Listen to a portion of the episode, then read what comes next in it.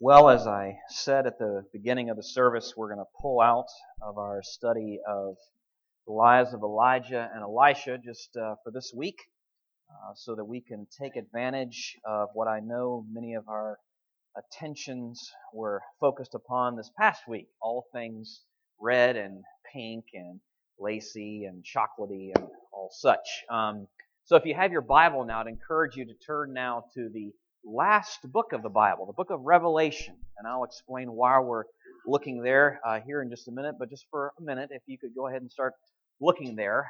Uh, it's other than Genesis, I would say it's probably the easiest book in the scriptures to find, given it's the, the last and the final in the New Testament. As you're turning there, let me uh, uh, tell you a little story. I, I, remember the day it hit me. It was quite vivid the day I realized that things are, are really messed up wherever you look. I knew that. I'd been to seminary. I got it up here. Penny dropped. I got it. I really got it. Things are really messed up wherever you look. The context was rather odd. Uh, the uh, the church officers. We were on a retreat uh, some years ago. We were sitting around the breakfast table just kind of catching up, hanging out, getting to know each other better. This was a few years ago. Um, one man began to open up about the problems that he was experiencing with his parents. Another began to share his struggles with his siblings. Another began to share the problems, the issues with his in-laws. Another began to share his concern for his kids and halfway through one of my sips of coffee, there at that breakfast table, around with these dear, dear men, opening up their lives and their hearts to one another, it hit me. We are every one of us crooked people living in a broken world, all engaged, enmeshed in screwed up relationships and no one of us is immune, and there's nowhere to go to be insulated from it.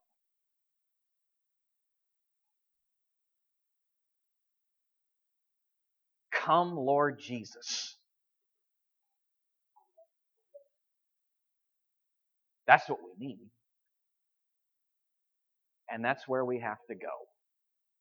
So, that, that's where we're going.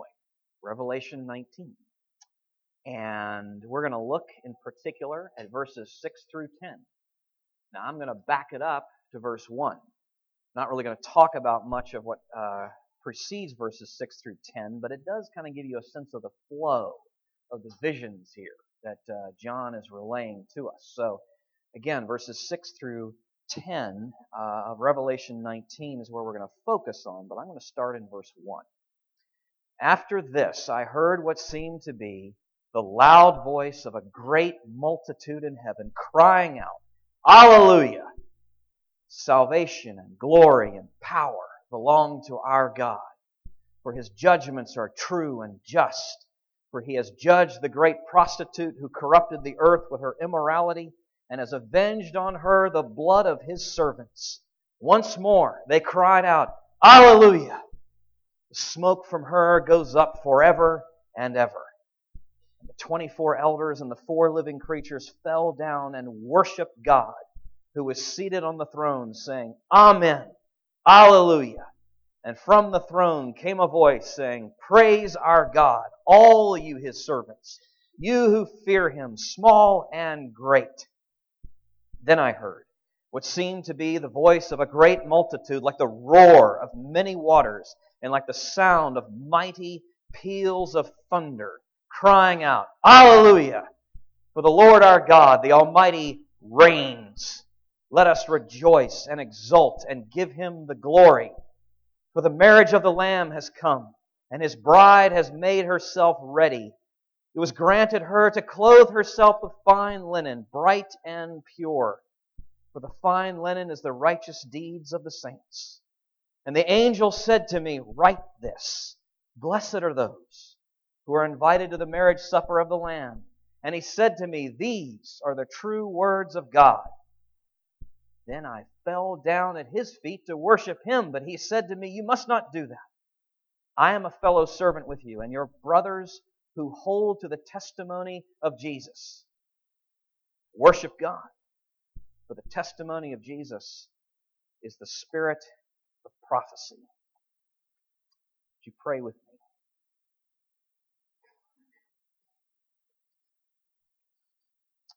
How can a young man keep his way pure? By guarding according to your word. With my whole heart I seek you. Let me not wander from your commandments. I have stored up your word in my heart that I might not sin against you. Blessed are you, O Lord. Teach me your statutes. With my lips I declare all the rules of your mouth.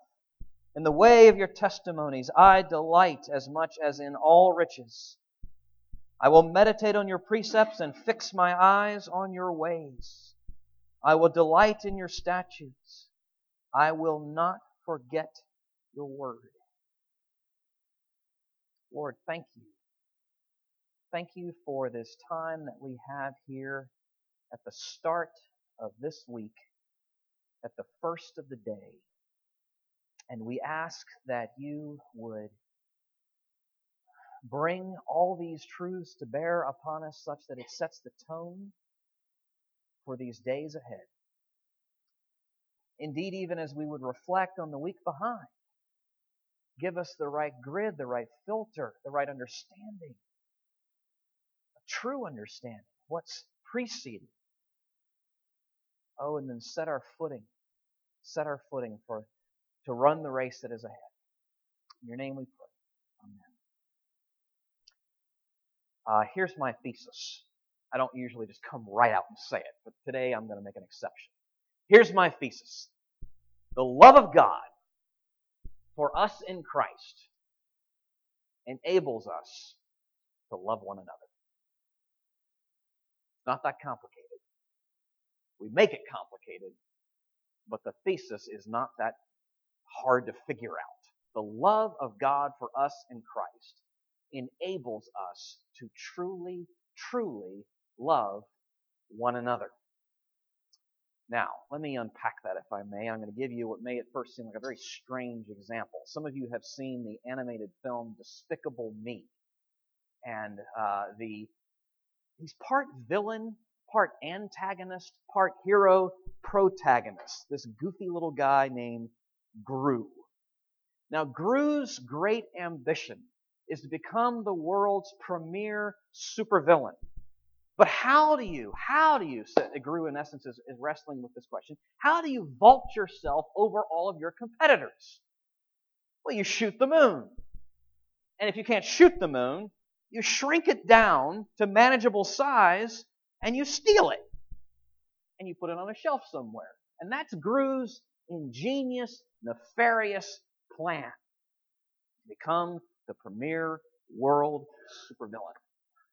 Well, it starts off okay, but as the more he gets into his little plot and his plan and the bullet points of it, the more complicated it gets because he brings into the plan and into the bullet points these three little girls, these cookie selling orphans that he decides to adopt and then send into the lair of his chief rival to steal this component that will then help him with the plan. The problem is, is that these three little girls prove to be nowhere near as pliable and as cooperative as he thought they would be. That's problem one. Problem two is this, and it's even worse if you're a supervillain. As evil to the core as he wants to believe himself to be, he starts to care for them. You see, it's hard to be a supervillain when you feel when you love. And love has a way of transforming the heart, enabling, empowering, compelling a responsive love to others, most especially when we're talking about the love of God in Christ for us and that love's transforming power to transform our own ability to love one another. uh, that takes us now, as I'm unpacking this and taking you through the introduction here, to what is really the root of our struggles, the root of our relational struggles. So take notes. Here you go. I'm about to give you some free tips, okay? And you don't need to go to your therapist. You don't need to talk to your counselor about this because I'm saving you a ton of money right now, okay? The root of our relational struggles has to do with this, and a lot of other struggles too, come to think of it. God has made us for relationship. He has hardwired us for that. So those are good desires to want to be in friendship, to want to be in relationship, to want to be with other people, and all that that entails. That's good. It's been it's a good God-given desire. The problem is is when that desire becomes too great. When it becomes greater and begins to dominate and becomes out of place and things get out of order and out of sync, which means to correct all that, you've got to get things back in order, back in place, back in sync, those desires back in line. But how do you do that?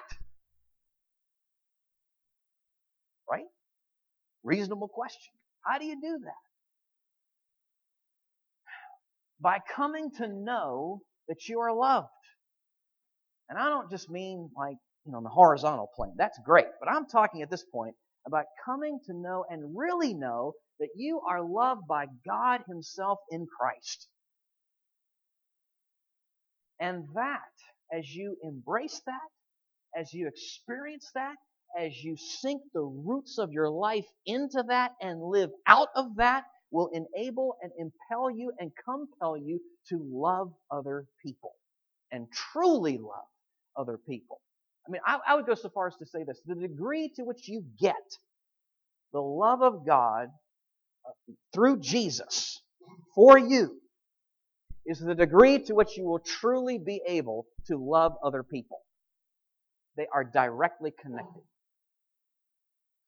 Now, you may be thinking, okay, fine, but what does that have to do with Revelation 19? And the marriage supper of the Lamb. And I will be the first to admit there are other things that you could talk about related to that and applications and implications from that. But I will also emphatically say that some of the things that you see reflected in this text speak to this transforming love of Jesus. A love that transforms us. For th- put it this way, for things to be and to become right with one another, we need to know the sovereign love of Jesus for us, this transforming love that we see here, and we see it in three ways. And it's there in your outline, and we're going to unpack this in, in one by one. First, how do we see this transforming love? How do we see it? We see it, one, in the sovereignty of the king. Two, we see it in the wedding of the lamb. And three, we see it in the beauty of the bride. You look at those three things and you begin to see and understand, my God, this is a transforming love. Let's take a look at it. First one the sovereignty of the king. Put another way, it's, it's, I'm trying to get at a question, a question that needs to be wrestled with. Does he know what he's doing? Can I trust him? Can I entrust myself to him? Not a bad question to ask. Let's listen, listen in again to what this thunderous multitude in heaven is trying to get across to us as we're listening in. Then I heard what seemed to be the voice of a great multitude, like the roar of many waters, and like the sound of mighty peals of thunder, crying out, Alleluia! For the Lord our God, the Almighty, reigns. Now, there's a royal title being spoken of here. I'll explain that in just a minute. There's also a command. Alleluia is actually a command. It's an imperative. Praise the Lord. It's not a suggestion. It's not just a statement. It's not a chorus. You know, you just tag in there because it rhymes with something in a song. It's a, it's, it's something you see again and again and again through the Psalms. A command to praise the Lord. It's a call to worship that we see again and again through the scriptures in the temple, earthly and heavenly. Praise the Lord. Why? Because of who He is. Because again and again and again we see through the scriptures who He is, what he has done, his power, his might, his majesty, his mercy, his compassion, his love, his faithfulness as demonstrated in creation, in all his mighty acts of deliverance, and now here in Revelation, the end times, the final day, and this plan of his being unfolded. Now, why though, you may be wondering, why though is this a part of this book? Why, why is it so why is that coming out so clearly again and again and again, like a refrain in the book of Revelation? Alleluia! And this title, this royal, regal title, the Lord our God, the Almighty reigns, because what takes us back to the, the very purpose of the book. This book, the book of Revelation, its immediate first audience in the latter part of the first century was written to churches in the first century Asia Minor, Turkey, what we know of today. And the reason it was being written to them is because they needed to be strengthened. They needed to be fortified. They needed to be built up. They were living in the days of the persecution and the reign of Emperor Diocletian. And Emperor Diocletian had taken to himself titles almost exactly like what you see in Revelation 19:6. He's saying, "I am the Lord your God. I am the Almighty who reigns. Worship, serve me." And the early church needed to have impressed upon their hearts and their minds and to live out of this that that was folly. No matter what it looked like, no matter what it cost, they were not to worship Diocletian or anything else on earth, but the one true living God, the cosmic king who reigns. And to put confidence and hope and look for help in anyone else is foolishness and boasting. And it's going to crumble and fall utterly flat. As an example, some of you are familiar with, uh, and if you're not, you ought to be, with the uh, United States women's national soccer team. They just played in Nashville this past week. Some of you know that they won Olympic gold last summer. They're on the fast track to take the World Cup in uh, 2015, so root for them, you should. Um, much has been rightly said and, and written up about this team and the skill and the speed and the power that, that the, this, this group of women has. But I will tell you, as a guy, I know how men think when they think about a women's soccer team. And this is what the instinctive, broken response is. When I, I don't doubt many of you just felt this way when I tried to lift them up. They're just a bunch of girls. Oh my gracious. If you could see them play, let me assure you, they would kick your tail. And that is utter folly. It is utter folly to boast in such a way before such prowess on that field. Now that little illustration just pales in comparison to what I'm trying to say in terms of what the, this king is due and the foolishness of all other boasting before him. And all, all looking to any other help, any other hope. Now this is, what's the, the this crowd, this multitude uh, in, in the heavens are speaking of here. It's the best of news, what they're announcing, what they're trumpeting here. On the one hand, yes, he has been reigning throughout history. There's never been a moment when the king has not been on his throne. But what they're getting at here is a moment is a day is coming a day is coming when his reign, his rule is going to come fully and finally, completely. And there will be no rebelling, and there will be no resisting, because all is going to be made new, and the king will be on his throne fully and completely. And that day is coming. We're speaking here of the sovereignty of the king. Now, what does that have to do with the relationships, though? How, how does that have any transformative effect upon how you relate to me and I relate to you and we relate to each other? Let me give you an example. Right? Just, just one pointed one. Between parents and children. There are no accidents.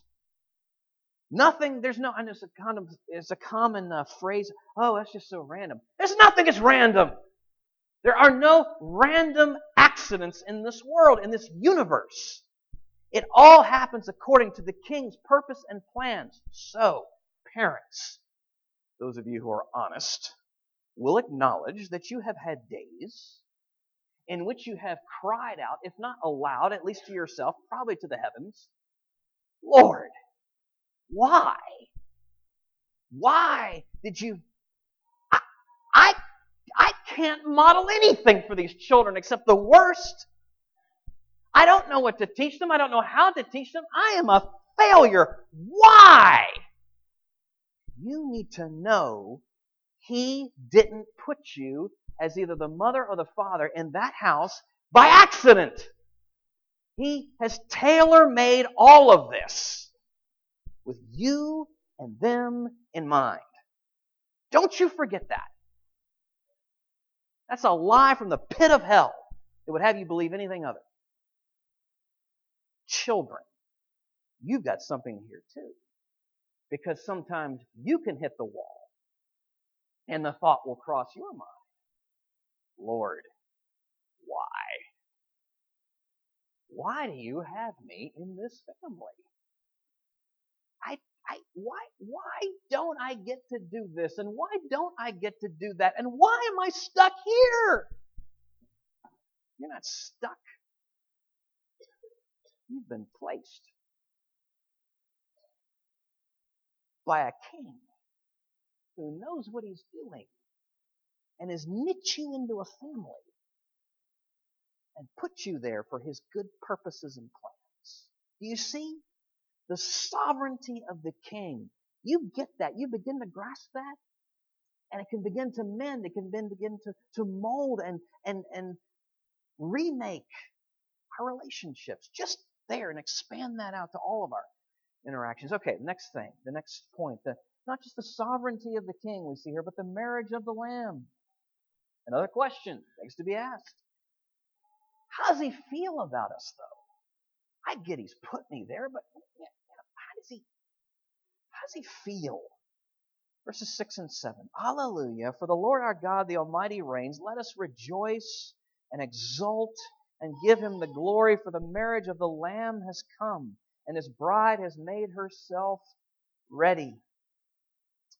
Who is this Lamb that uh, is being spoken of here in chapter 19? It, keep your thumb there in 19. Let's go back a few chapters in Revelation 5 because he comes up before this, and it becomes very clear, if you don't haven't guessed who he is already, it becomes very clear in the earlier chapters of Revelation who this is. Uh, we're going to start in chapter 5, verses 1 and 2, explain what it says, its meaning, and just, well, I'll explain before I read it. John's going to speak of the, the um, breaking of seals and the opening of a scroll. And what that has to do with is uh, someone who will grasp, understand, comprehend, and also be able to instigate and carry out God's plan. Okay? And who can do it? That's the question. Then I saw in the right hand of him who was seated on the throne a scroll written within and on the back, sealed with seven seals. I saw a strong angel proclaiming with a loud voice, Who is worthy to open the scroll and break its seals? That's the great question at this point in the course of the visions of Revelation. And John, because there's a, a silent period of some length, John, nobody rises up to do this, and he begins to weep. Well, in verse 5, we read, And one of the elders said to me, Weep no more. Behold, the lion of the tribe of Judah, the root of David, has conquered so that he can open the scroll and its seven seals. So, who is this that can open them? This conquering king, this lion, this mighty figure, this mighty warrior. But when you keep reading, you come to find out the characterization of this person is a whole lot more complex and nuanced than just a mighty warrior. Because when you read the next verse, it says this Verse 6 And between the throne and the four living creatures and among the elders, I saw a lamb standing, as though it had been slain. And then you keep reading on down to verse 9, and they sang a new song, Worthy are you. Now they're talking to the Lamb, singing of the Lamb. Worthy are you to take the scroll and open its seals, for you were slain, and by your blood you ransomed people for God from every tribe and language and people and nation and you've made them a kingdom and priests to our God, and they shall reign on the earth. Who is this? This lion who is a lamb. This lion who's this conquering, this mighty warrior whose conquest, whose victory comes about through his own sacrificial death for a multitude of his own. Who is this if you haven't figured it out already? In John's Gospel, chapter 1, he chronicles how John the Baptist, as he's there amidst his followers, looks and sees Jesus of Nazareth walking towards him.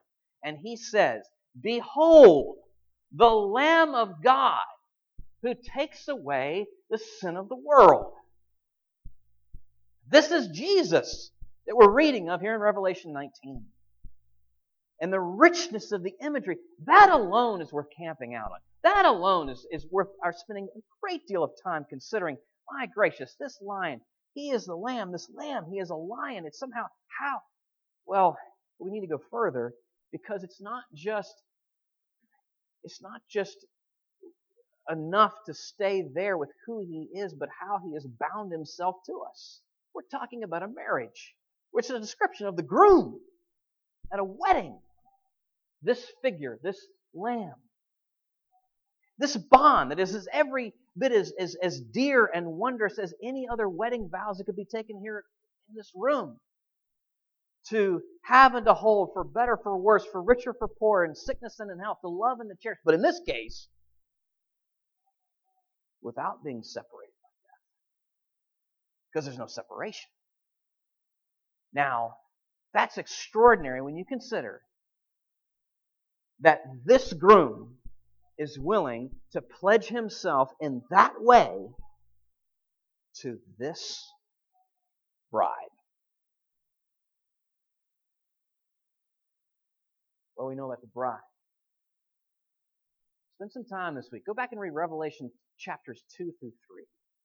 But just the letters to the seven churches. And don't just camp out and get your head blown up about all the commendations and the compliments, but the rebukes. That's the bride. And that's what she brings to the altar in this wedding. Amazing love. How can it be that thou, my God, shouldst die for me? That's what we're getting at here. When you put all of this together, who this groom is, the type of bond that we're talking about, and who the bride is. It's extraordinary. Um, years ago, I came across this story by Walter Burghardt, and he tells the story of, of a surgeon's observations of a couple. Some of you may have heard this before. I'm going to read it to you. I stand by the bed where a young woman lies, her face post operative, her mouth twisted in palsy, somewhat clownish. A tiny twig of the facial nerve, the one to the muscles of her mouth, had been severed. She will be this way from now on. I had followed with religious fervor the curve of her flesh. Nevertheless, to remove the tumor in her cheek, I had to cut the little nerve. Her young husband is in the room. He stands on the opposite side of the bed, and together they seem to dwell in the evening lamplight, isolated from me. The moment is a private one. Who are they? I ask myself. He and this wry mouth I have made, who gaze at each other so generously, so lovingly. The young woman speaks. Will my mouth always be like this? She asks. Yes, I say it will, because the nerve was cut. She nods and is silent. But the young man. I like it, he says. It's kind of cute. All at once, I know who he is. I understand and I lower my gaze. One is not bold in an encounter with a God moment. Unmindful, he bends to kiss her crooked mouth, and I am so close I can see how he twists his own lips to accommodate to hers, to show her that their kiss still works. Do you understand that this is exactly what Jesus does for us? He stoops down he gets low. He contorts himself to love a people disfigured, not by a scalpel, but by their own sin. And to love them well. To love us well. That's how he loves us. That's how he feels about us. Now, what does that have to do with our relationships?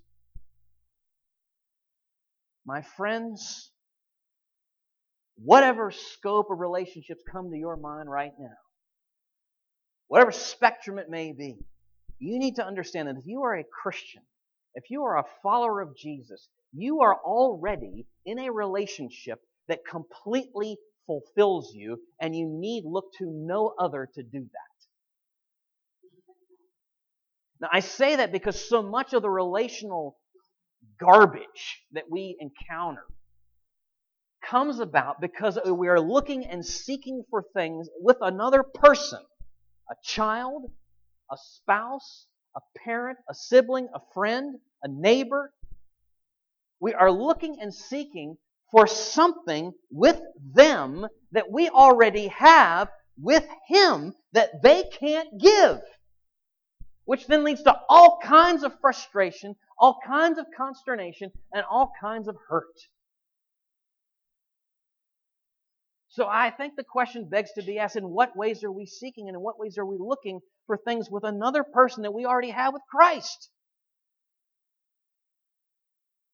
Full acceptance full approval.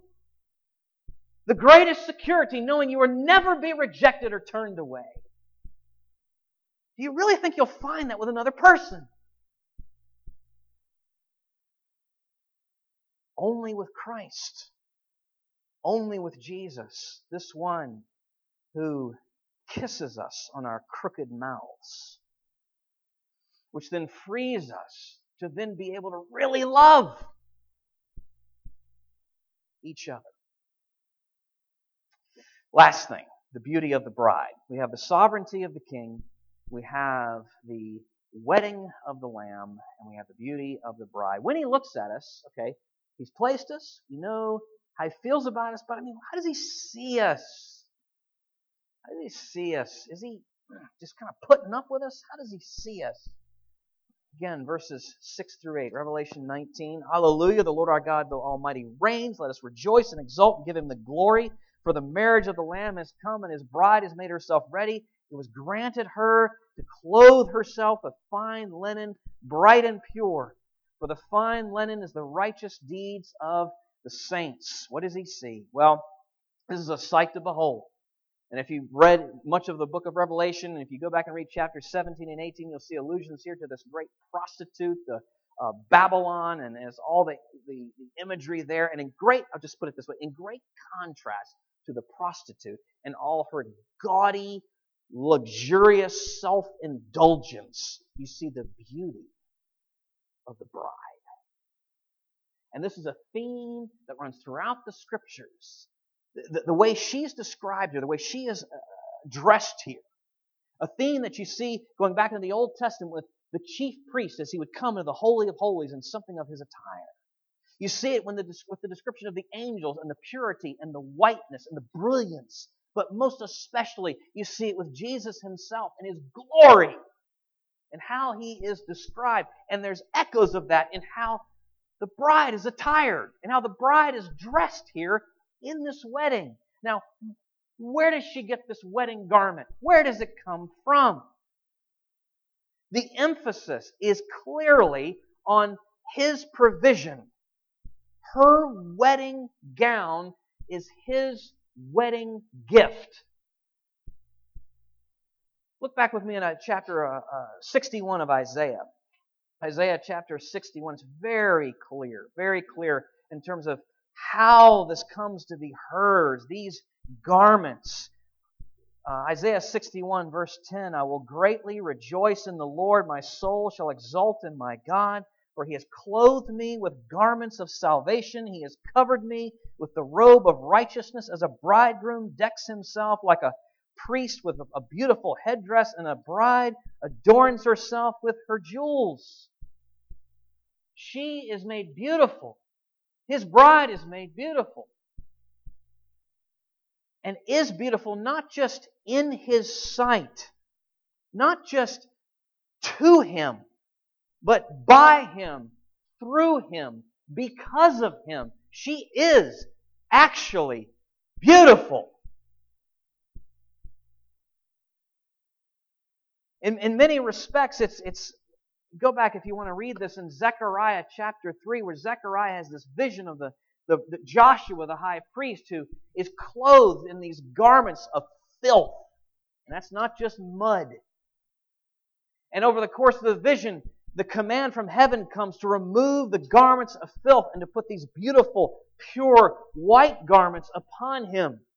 And all that is meant to signify what theologians refer to as the imputed righteousness of Jesus, meaning that he has died the death we deserve to die in our place.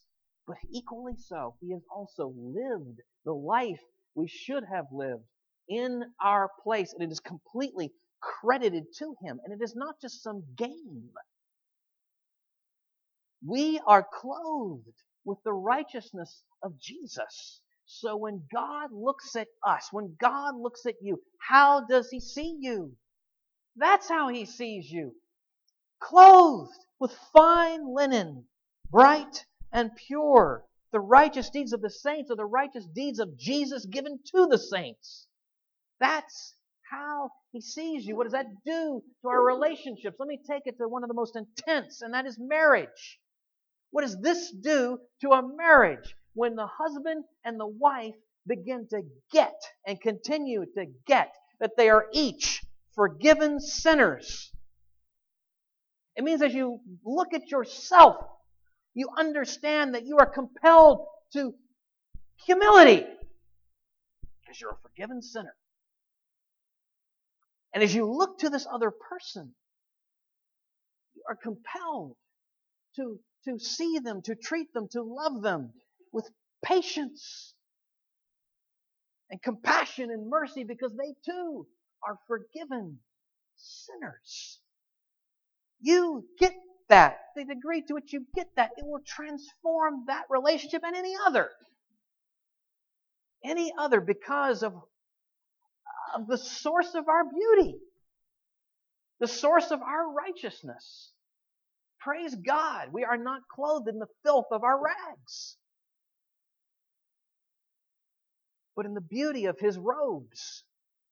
This is what I, we speak of when we speak of the transforming love of Jesus.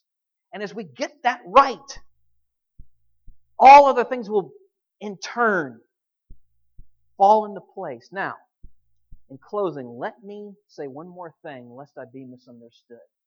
When I say, in essence, get first things first, get things in order, and all things will then fall into place, please do not misunderstand me by advocating some sort of self help, some sort of get this right, keep this right, and everything will be right. Eh, I, I do not in any way mean to imply that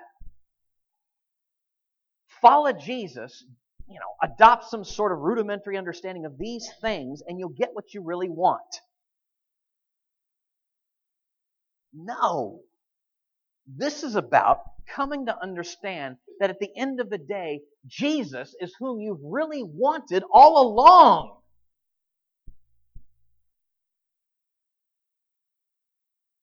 That's when things begin to fall into place. I've been listening to again and again and again this beautiful old hymn, Hast Thou Heard Him? We, I don't believe we've ever sung it here. Let's read you a few lines from it. Hast thou heard him, seen him, known him? Is not thine a captured heart? Chief among ten thousand own him, joyful choose the better part. Captivated by his beauty, worthy tribute, haste to bring.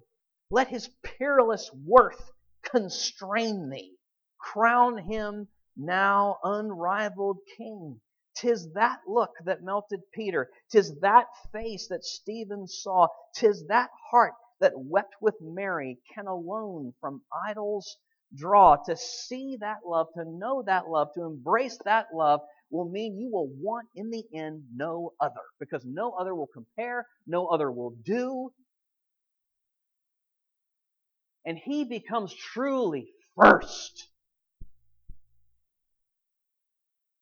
Like the sun and all others candles.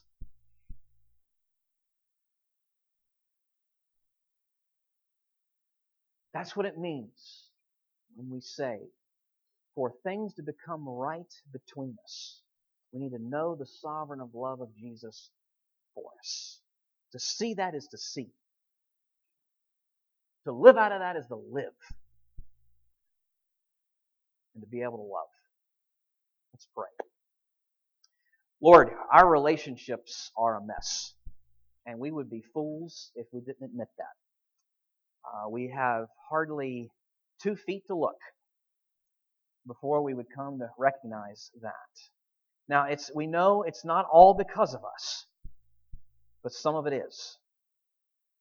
And we know that you intend for that to get our attention, for our need for transformation, to see and embrace this love, to live out of your sovereign love for us with the confidence that you reign with the joy that we have found a fountain that will never run dry, the relationship above all that will fulfill, that we found the cleansing, we found the forgiveness that we desperately, desperately need, every one of us. We ask that you would help this, cause this message, this good, good news to warm our cold hearts, to soften our hardened hearts, and to heal our broken hearts. And do this, O oh Jesus, from the inside out, that we would be changed men and women, every one of us, going forth with a, a deep gladness that is growing and showing such that others begin to ask, what's going on? In your name we pray. Amen.